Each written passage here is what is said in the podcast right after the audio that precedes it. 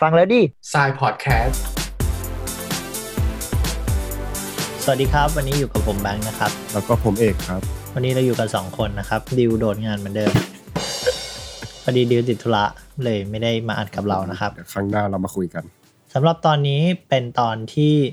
เรียกได้ว่าเป็นประโยชน์กับคนที่ทำงานกราฟิก แล้วก็คนที่ทำงาน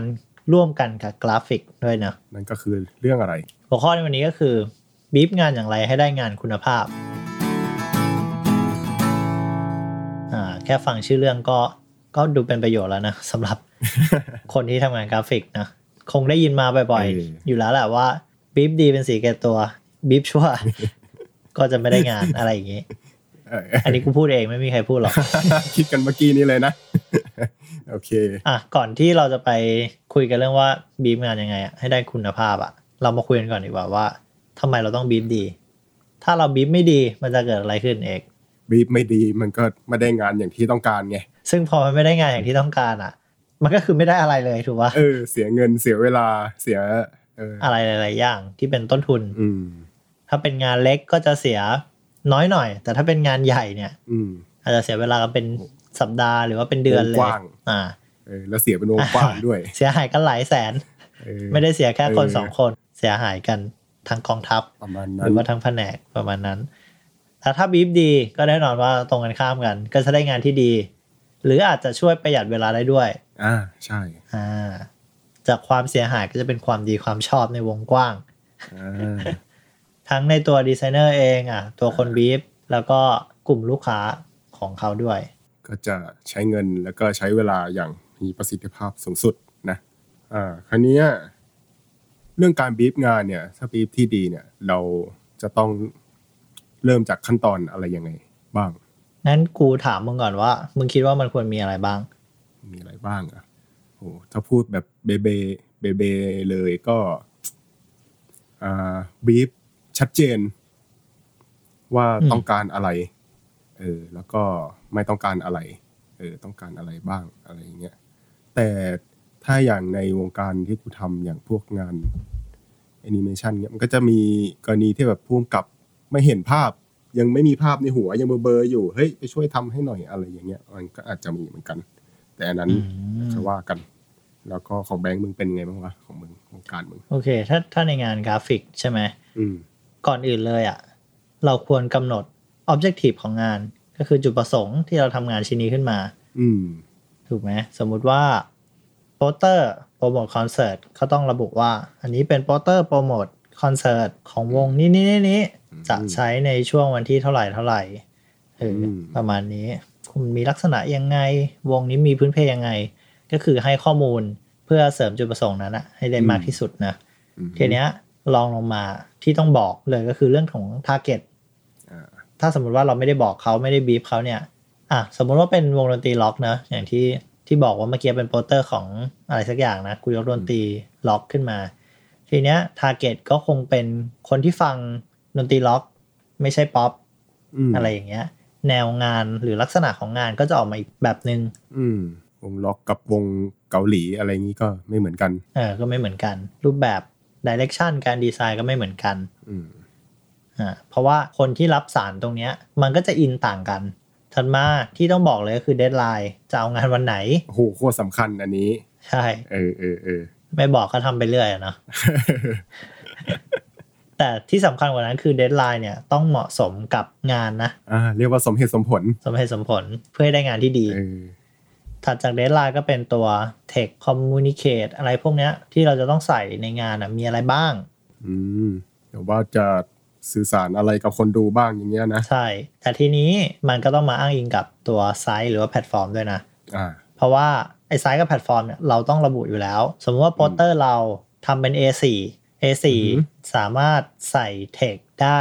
เยอะอยู่แล้ว เพราะว่าไซส์มันใหญ่ แต่ทีนี้ถ้าบอกว่าโปสเตอร์นั้นอ่ะมันอยู่ใน Facebook อ่ะ อืม จำนวนเทคที่ใส่ได้ก็น้อยลง เพราะเรา อืม อาจจะดูจากมือถือหรือดีไวซ์อื่นๆ มันเห็นได้ไม่ชัดเจน เพราะฉะนั้นการบีบอ่ะ อ่า มันต้องระบุละเอียดในเลเวลนี้ อืม หรือถ้าแบบมันขึ้นไซส์ใหญ่แบบป้ายโฆษณาบิลบอร์ด อืม การจัดวางเทคมันก็ต้องเป็นอีกแบบหนึ่งอะไรอย่างนี้ไหม ใช่ถูก เออ ต้องมันก็คือฟังก์ชันนะนะ เออ ก็ต้องระบุให้ชัดเจน ถ้าครบพวกเนี้ยแล้วอ่ะมันได้งานที่ดีได้ไหมก็ก็ประมาณหนึง น่าจะช่วยได้มาระดับหนึง ก็ช่วยได้ อื ประมาณหนึงแต่ว่า อืม ถ้าเราอยากได้งานที่ตรงกับความต้องการของเรามากขึ้นไปอีกเนี่ย มันจะต้องบีบภาพด้วย ไม่แน่ใจว่าขั้นตอนเนี้ยเขาเรียกว่ายังไงนะแต่ว่ากูคุยกับมึงเนี่ยกูเรียกว่าการบีบภาพแล้วกัน อ่ะ ก่อนอื่นเลยเนี่ยมันต้องมี reference อืมฮึเรฟเฟรนนี่ก็คือยังไง สมมุติว่าอยากได้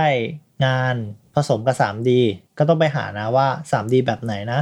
3D เป็นโมโนโทน 3D แบบเรียลลิสติก 3D แบบ อืม อ่าโลโพลิกอนอันเนี้ย อ่า ถ้าเราบอกแค่ 3D คำคำว่า 3D ในในหัวแต่ละคนอ่ะมันไม่เหมือนกัน เออเออเออ เพราะฉะนั้นเราก็ต้องไปรีเสิร์ชแล้วก็หาเรฟเฟนตรงนั้นอะมา อ่ มาคุยกับดีไซเนอร์ด้วย อ่า เพื่อจะได้เห็นภาพตรงกันนะว่าเราอ่ะอยากได้ 3D แบบนี้นะ อืม หรือเราอยากได้เวกเตอร์ อยากได้เป็นแบบงานเวกเตอร์หมดเลย เวกเตอร์ก็แฟตสไตล์อ่ะ ามี มีสโตกหรือเปล่า เอออ อะไรอย่างเงี้ยเออซึ่งเราต้องรู้สไตล์ของงานไหม ก็ไม่จำเป็นกูคิดว่าเราอยากได้งานประมาณไหนอะหามาคุยกับดีไซเนอร์ได้ อ่า อืมมันคุยกันได้ ดีไซเนอร์ก็จะช่วยเคาะได้เหมือนกัน ทีนี้ก็เรฟเลนก็เป็นพวกมูนแอนโทนด้วยนะ พวกสี พวกอารมณ์ภาพอะไรพวกเนี้ย อืม เออ อืม สไตล์งาน แล้วเจอคนบีฟที่บีฟแบบว่าขอสีดำอ่อนๆนี่เคยเจอไหม อืม ยังไม่เคยเจอนะ สีเหลืองปิกาจู ทีเนี้ย อ่ะ อย่างที่มึงบอกว่า ลูกค้าบอกว่าอยากได้สีดำอ่อนๆ ถ้าดีไซเนอร์ที่ดีอ่ะ ควรจะต้องถามต่อนะว่า จริง ๆ แล้วเขาอยากได้เทาหรือเปล่า อืมฮึ หรือว่าเขาอยากได้ดำเฉดไหน เรากางให้เขาดูได้เลย ทีเนี้ย เราต้องถามเขาว่าทำไมทำไมถึงมีนัยยะยังยังไงถึงอยากได้เทาเทาไอ้ยดำอ่อนเขาต้องมีเหตุผลอยู่แล้ว เพราะฉะนั้นอ่ะกูว่าการสื่อสารนะสำคัญ ไม่ใช่พอบอกดำอ่อน เราก็ไปดำอ่อน แล้วภาพรวมของงานมันแย่ลงอะไรเงี้ยมันก็ไม่ใช่ไง อ่าอ่า ถัดมาเรื่องที่พูดก็จะเป็นเรื่องคัลเลอร์เหมือนกันคัลเลอร์ก็สำคัญ เพราะว่าสีอาจจะเป็นตัวกำหนดทาร์เก็ตของเราด้วย สีอาจจะเป็นตัวกำหนดสไตล์งานของเราด้วย เพราะฉะนั้นอาจจะไม่ได้กำหนดว่าเออพี่อยากได้สีแดงล้วนอะไรอย่างเงี้ยคงไม่ใช่ เพราะว่าในหนึ่งในหนึ่งงานเนี่ย มันมีอัตราส่วนของสีเยอะมากอยู่แล้ว อืม อ่ะมันอาจจะเป็นสีจากโปรดักสีของอิเลเมนต์สีของแบ็กกราวอะไรอย่างเงี้ย เพราะฉะนั้นเราอาจจะกำหนด 2 สีหลัก หรือว่า 3 สีหลักก็ได้ ดีไซเนอร์ที่ดีก็จะรู้ว่าการ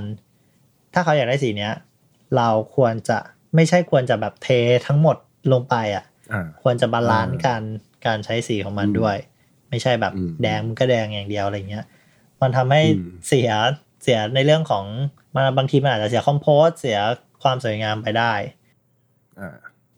นั่นแหละ สมมติว่าเป็นแบรนด์ใหญ่ที่มี CI ก็ต้องส่ง CI ตัวเนี้ยให้กับดีไซเนอร์ด้วย เพื่อให้การทำงานมันถูกต้องตามหลักของแบรนด์จริงๆอืมแล้วก็สำคัญเลยก็คือถ้าไม่อยากได้แบบไหนอะให้บอกนะ แล้วก็ อืมฮึ หารูปมาประกอบด้วยก็ได้ ทีเนี้ยการที่เราบอกว่าเราไม่อยากได้แบบไหนอะมันควรจะมีเหตุผลด้วยนะว่าทำไมเราถึง อ่า ไม่ไม่ทำแบบนั้นนะ ก็โดยรวมทั้งหมดนี้ก็เรียกได้ว่าการสื่อสารพูดคุยระหว่างคนบีฟกับคนทำงานก็สำคัญนะ อืม อยากได้แบบไหนไม่อยากได้แบบไหนจะต้องทำอะไรบ้าง อย่างเรื่องสีอย่างเงี้ย บางทีคนบีฟอาจจะแบบอืมอาจจะให้โจทย์ได้ไม่ชัดนักว่าเอ้ยอยากได้สีแดงแบบนี้แบบนี้แบบนี้แต่ว่าคิดว่าน่าจะอธิบายไปได้เนอะว่าเฮ้ยเราอยากได้โทนสีแบบนี้นะ แล้วก็ลองปรึกษากับคนทำงาน อืม ดูกับคนดีไซน์เออ ช่วยๆกันปรับไปอะไรอย่างงี้นะ ใช่เรื่องสีนะ อืม เสริมอีกนิดนึงก็คือว่าถ้าอยากได้สมมุติว่าลูกค้าบอกว่าอยากได้แดงนี้ เราก็ อืม อาจจะต้องไปคุยกับดีไซเนอร์ว่าทำไมเราถึงอยากได้แดงนี้นะไม่ใช่อยู่ดีเราอยากได้แดงนี้ มันอาจจะเป็นมันอาจจะไปคอนฟ lict กับรูปแบบการทำงานของดีไซเนอร์อะไรพวกเนี้ยยกตัวอย่างสมมุติว่ามึงบอกว่าอยากได้แดงเข้มเลย เพราะว่ามันดูฮาร์ดเซลดี อะไรอย่างเงี้ย อืม อืมไอดีไซเนอร์ก็จะไปตีความเออความแดงเข้มของของการฮาร์ดเซลอีกอีกแบบหนึ่งอะไรอย่างนี้ ม ก็จากที่พูดกันทั้งหมดมานี้ก็เราก็สรุปรวบรัดได้นะว่าอืมการบรีฟที่ดีก็คือเออเราต้องมีความชัดเจนในการที่จะสื่อสารกับดีไซเนอร์หรือคนทำงาน อืม อืมว่าต้องการอะไรบ้าง Target คืออะไร Objective คืออะไรพวกนี้นะ อืม เออแล้วก็ในงานจะต้องมีอะไรบ้าง เราก็ต้องให้ข้อมูลเข้าไป ยิ่งข้อมูลเยอะก็ยิ่งทำให้ทุกอย่างมันเป็นได้ เป็นไปได้ราบรื่น อืม อ่ะ ง่ายขึ้น ใช่ไหมอ่า แล้วก็การพูดคุยสื่อสาร การรับฟังคำแนะนำก็รับฟังเหตุผลความต้องการของแต่ละฝ่ายก็สำคัญด้วยเหมือนกันอืมคิดว่าประมาณนี้นะ อืม ซึ่งก็ต้องใจเย็นทั้งสองฝ่ายเนี่ยรับฟัง ได้ คำแนะนำเหตุผลแล้วก็ซึ่งกันและกัน ด้านดีไซน์ก็อาจจะอาจจะมีมุมมองในเรื่องของการดีไซน์นะอย่างฝั่งคนบีฟมาร์เก็ตติ้งหรือว่าแบรนด์อะไรเงี้ยเขาก็จะมีมุมมองในในอีกมุมมองหนึ่งอืมซึ่งปกติเราก็ทำงานร่วมกันอยู่แล้ว อืมก็เรียกว่าเจ้าของแบรนด์นี่เขาก็จะมีสิ่งที่เรียกว่า objective อยู่ในหัวอยู่แล้ว ใช่ ว่าต้องการหลายส่วน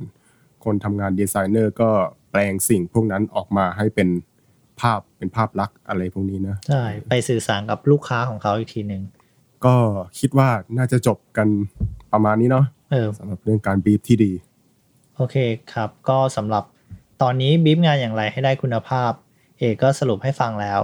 ที่สำคัญเลยก็คือการรับฟังซึ่งกันและกันนะครับ ตรงนี้ต้องฝึก เรียกว่าต้องฝึกเลยแหละ เพราะว่าบางคนเออมีอาจจะมีอีโก้หรือมีอะไรบางอย่างเนี่ยแหละเออในฐานะแบบดีไซเนอร์อะไรก็ตาม อืม เพราะฉะนั้นใครที่ฟังตอนนี้แล้ว ก็ลองนำไปปรับใช้กับการทำงานของตัวเอง แล้วก็หวังว่างานที่ได้มา จะมีคุณภาพมากขึ้น มีต้นทุน ที่ ที่ ลดลงนะ ลดลงอ่ะในเรื่องของเวลาในเรื่องของเงิน หรืออะไรก็ตาม อืม นะครับทำให้เราเนี่ยมีแรงไปทำงานอื่นต่อไป โอเค สำหรับวันนี้ก็ขอบคุณทั้งเอกแล้วก็คุณผู้ฟังทุกคนสำหรับใครที่อยากติดตามเราเข้าไปติดตามได้ที่ Spotify แล้วก็ทาง YouTube นะครับ ของ DIY Design Skill com